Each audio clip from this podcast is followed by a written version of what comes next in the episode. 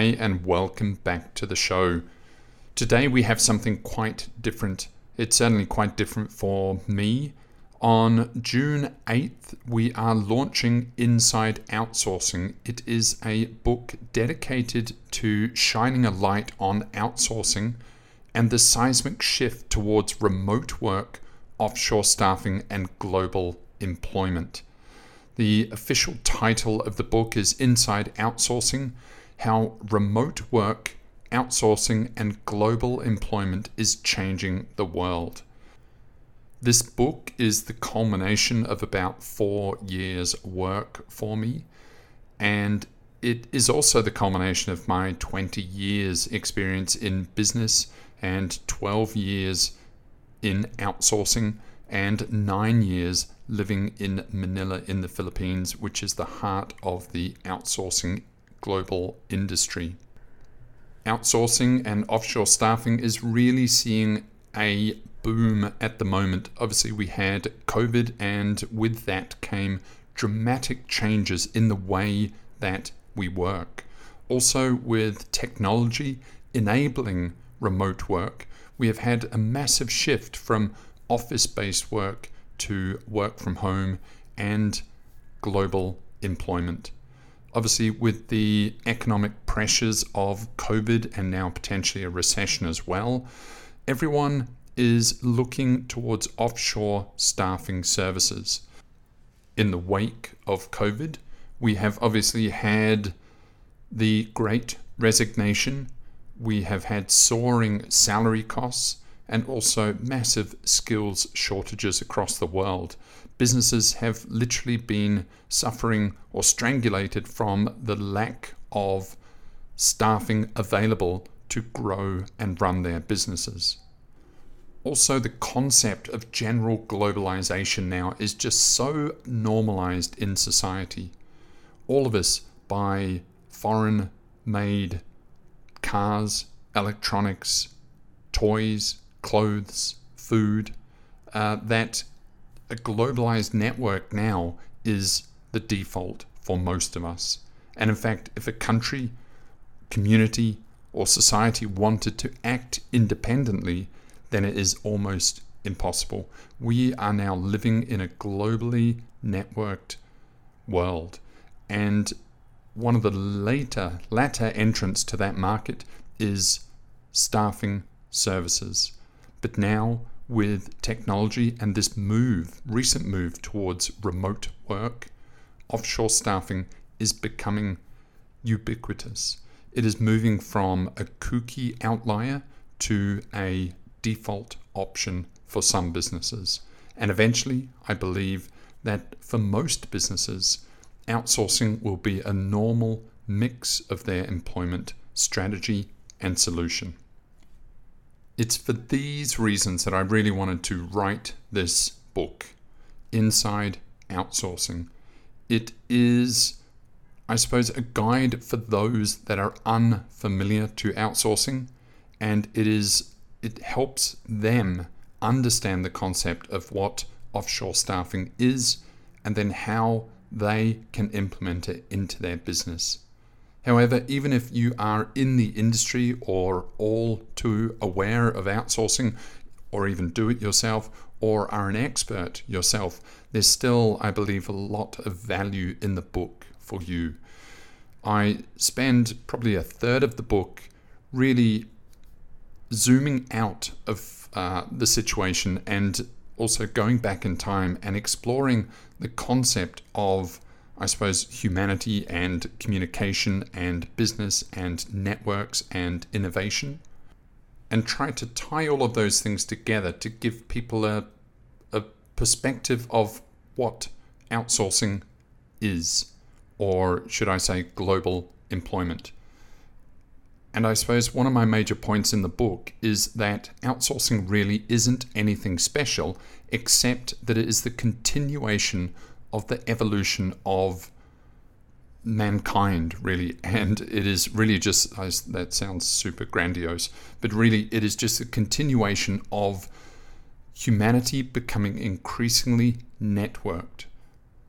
Once people understand that concept of networking and globalization, then I think offshoring or outsourcing is more normalized. It's not such a foreign concept. The core concept of offshoring or outsourcing or globalized employment is really just standard employment, except it is on a global scale. And now with the technological tools in place and also the changing habits of remote staffing, that is increasingly accessible and increasingly normalized. So anyway, we are launching Inside Outsourcing this Wednesday, June 8.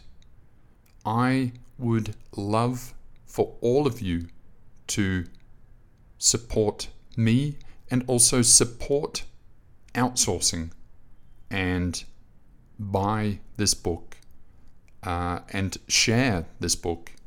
It's really my mission to shine a light on outsourcing and also shine a light on the incredible capabilities of Filipino professionals, but also global professionals around the world. All too often, the outsourcing professionals and staffing and things like that are looked down upon. They come from developing nations and they aren't given the credit that they deserve. So I hope this book also shines a light on the incredible capabilities of the emerging economies.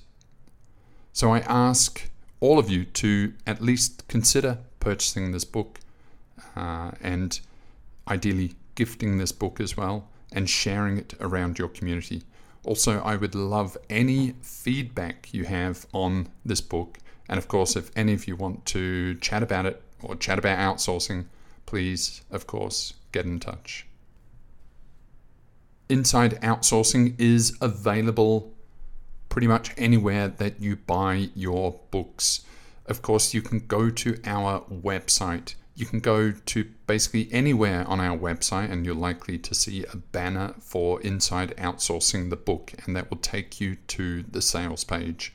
Also, you can go to Amazon and buy the book there as well. Amazon in any country. The book is available in paperback and Kindle and ebook, and also in Audible or audio. So it's every version, and I encourage you to have a listen or have a read. For this episode, I thought I would share the first chapter, which is actually just the introduction to the book. It's just a taster, it's just an introduction, and I would love your feedback. As I said, this book has been in production now for about 4 years. I have been working on this for about 4 years, so I am so excited to get this published and get this out into the world. So let me know what you think, and of course, if you are interested in the book, it is available on Amazon and of course our website. You can go to outsourceaccelerator.com/insideoutsourcing. Or just go to our website and you'll see it there. Enjoy. Introduction. A wild ride. I arrived late into the night, jostled throngs of passengers, and edged my way through the shabby customs counters. Emerging from a long 10-hour flight, I found myself in an unmistakably developing world airport. After collecting my suitcase from the mucky luggage belt, I pushed through the arrival hall crowds, strode through the sliding doors into thick, humid air, and jumped into a rickety old cab. It was 2011 and the first time I had ever set foot in the Philippines. Just 2 years before, I hadn't even heard of the country. As my hastily matched cab driver drove us off into the heavy darkness, I contemplated our destination. I was in Manila, a city of almost 20 million people, where every inch of space was competed for by bustling crowds, indignant traffic, street-side stalls, pollution, smoke, and noise. We were driving towards a place called Eastwood, which I only knew by name and nothing else. My cab driver was wire-framed and ruddy, with a grimy red taxi-issue T-shirt. It was so worn and blackened that he looked more mechanic than driver. He was completely disinterested in me, but spoke good English, which was at least a little reassuring. We had little to talk about, though, as he negotiated his way through the dimly lit metropolis. As we zoomed away from the airport's familiarity towards the unknown, I soon realized that my driver and I had only one thing in common. Neither of us knew where we were going. My knowledge of the Philippines, its people, and culture was almost zero. I had had an employee working for me for the last year from something called a BPO, based in the country I now find myself in. She wasn't strictly my employee, and I really didn't know anything about it, but she did work for me. I had no idea what a BPO was, but I was just about to get an education. The impromptu taxi adventure had us exploring the city's blackened streets, back alleys, and frenetic highways. Most were tightly lined with ad hoc convenience stores, karaoke bars, and tire repair shops, all perching on the curbside like tracks on a pinball machine. I knew that I was an early adopter of outsourcing, but at that moment I felt more like a dodgy drug dealer about to make a drop. The whole experience caused a wary unease. There was nothing explicitly menacing, but it was very different. This was no Kansas City Toto. I was instinctively on edge and ready for fight or flight. After appeals for help from pedestrians, store owners, and tricycle drivers, the driver gradually made his way to our destination. Manila is a huge city with numerous distributed centers across the metro. Eastwood is one of those recently built business districts quickly thrown up in a knee-jerk response to the early explosive years of BPO growth. Driving into Eastwood off the chaotic highway was like entering a kooky Hollywood movie set. It felt like a cross between an outdoor shopping mall, The Truman Show, and Universal Studios with a touch of Bollywood panache. High density, intense, and upbeat. The area, no bigger than a few football fields in size, had dozens of looming modern towers packed tightly together, shooting 50 stories up into the sky. It was late at night, but there were thousands of people busily doing their thing. Hundreds of offices, restaurants, bars, and shops were crammed into a handful of indoor and outdoor malls and up into the high-rises above. As we approached the hotel's lobby, I straightened up and prepared for the new dimension I was about to enter. What was I doing here? I might be a frontier businessman, but this seemed a little ridiculous. If you had told me then that just 3 years later, the Philippines would become my adopted country, that I would settle, fall in love with a Brazilian fintech CFO, and eventually adopt a dog, and get married here, I would have fallen out of my chair or even out of the rickety cab. But for now, I was here to learn about the world of outsourcing. Humble beginnings. In 1975, the Homebrew Computer Club was an obscure meetup for outcast geeks dabbling in a niche hobby. It was written off by most as thoroughly uncool, or at best, completely unremarkable. However, its members were passionate about a technological movement that would dominate the world for the next half a century and beyond. Unbeknownst to the members, their nerdy personal computing pastime would spawn the technology, software, and internet revolution that would go on, to borrow a phrase from Mark Andreessen, to eat the world. Based in an otherwise small, sleepy town, Homebrew Club's influence transformed an unassuming Menlo Park into the epicenter of the Silicon Valley zeitgeist and ground zero for the world's technological metamorphosis. Steve Jobs, Steve Wozniak, and Bill Gates were members, as were numerous other Silicon Valley luminaries such as Harry Garland and Roger Mellon of Cromemco, Paul Terrell, Repco founder, Todd Fisher of Fisher Freitas Company, George Morrow of Morrow Designs, and Adam Osborne of Osborne Computer. No one could ever envisage the power and potential that computers and computing power would have had on the world. But that's not necessarily surprising. It turns out that humanity is bad at foreseeing trends. History is littered with now hilarious, ill-fated predictions cast by the leading experts at the time. In 1943, Thomas Watson, president of IBM, pronounced, quote, "I think there is a world market for maybe 5 computers." In 1949, Popular Mechanics magazine predicted that, quote, "Computers in the future may weigh no more than 1.5 tons.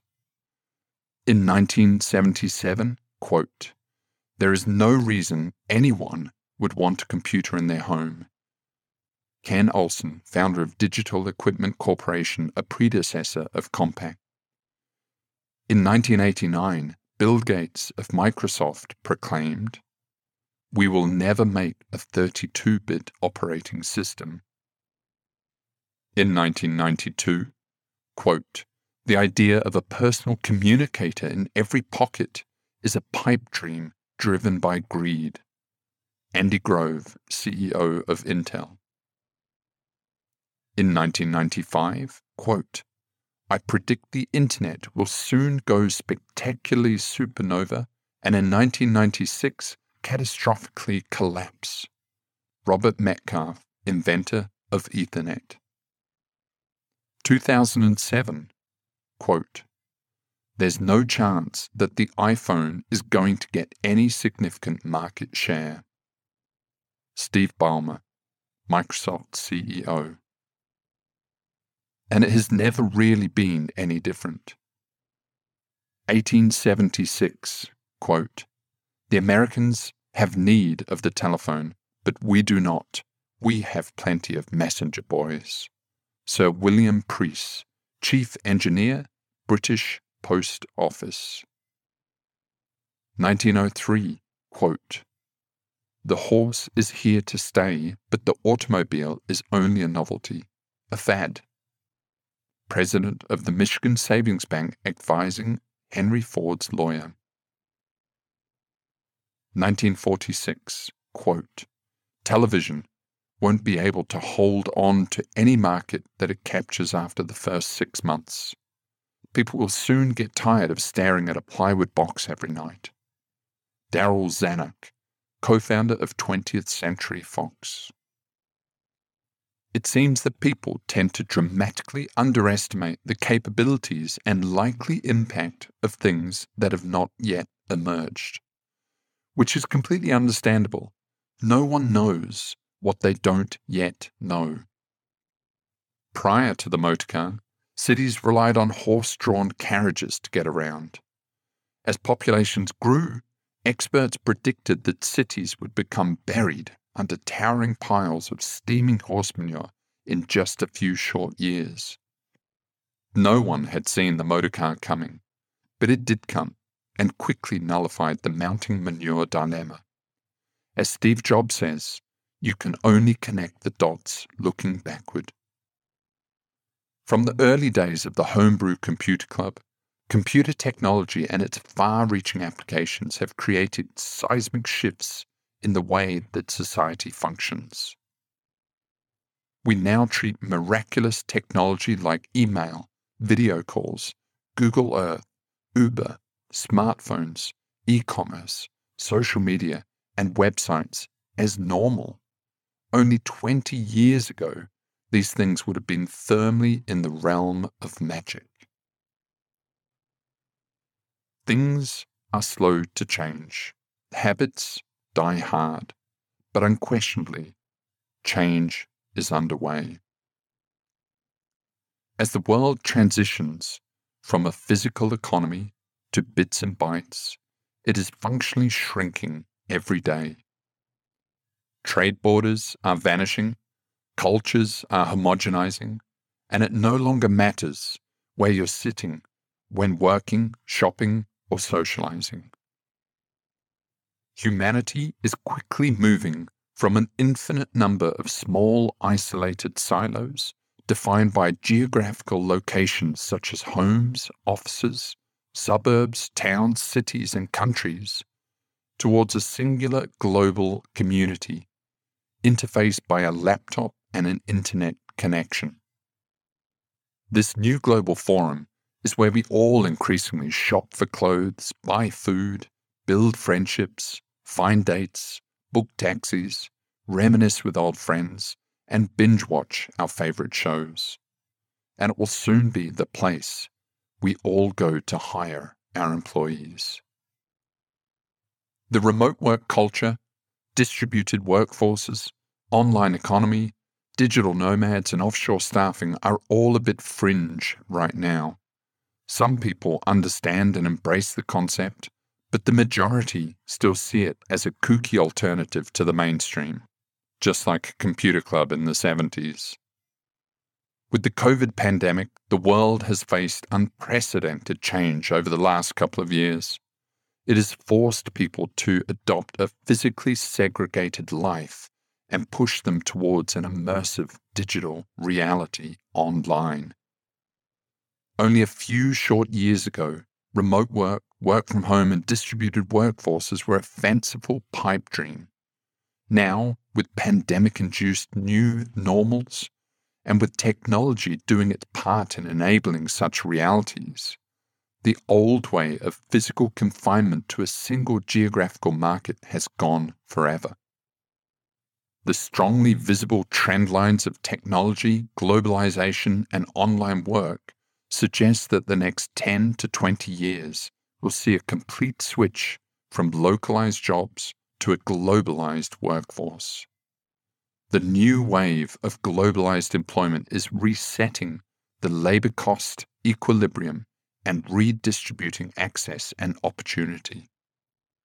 With easy access to a worldwide pool of labor, it is becoming normal to contemplate hiring an accountant in New York for $6,000 per month, or an equally qualified one in Manila for $600. No one would have thought that the Homebrew Computer Club would have ignited a world movement. At the time, it was just an obscure passion project for a few nerds. And the same is true for globalized employment. The offshore staffing industry started 30 years ago and is the early progenitor of this new way of working. Like many things, it took a long time to get initial traction and recognition. But like a snowball, it has been building size, sophistication, and momentum ever since. With the advent of better technology to support global working, it is gradually reaching an inevitable tipping point where the world's workforce amalgamate into a single talent pool. This is outsourcing, and it is the brave new world of a single global economy. Despite global employment being here and now, most companies are as yet unaware of it or circumspect of its efficacy. Despite powering 99% of the Fortune 500, outsourcing faces strong headwinds of controversy and quality complaints, which dissuade most small and medium-sized businesses from starting. For the most part, there is a huge knowledge, comfort, and culture gap on the topic. While for many business owners, the concept of hiring someone far, far away is still a little too weird. I want to help you close these gaps over the following chapters. It is not essential for a business to outsource yet, but outsourcing is now so powerful that it cannot be ignored. It is important to make an informed decision on its applicability to your business. The single global economy is fast approaching. It's fine to opt out, but it's likely that your competitors will not. This book is split into 4 parts, where we work from broad concepts to higher level theory and eventually down into actionable tactics and takeaways. First, Part 1 charts the progress of human cooperation and globalization. Part 2 introduces outsourcing in concept.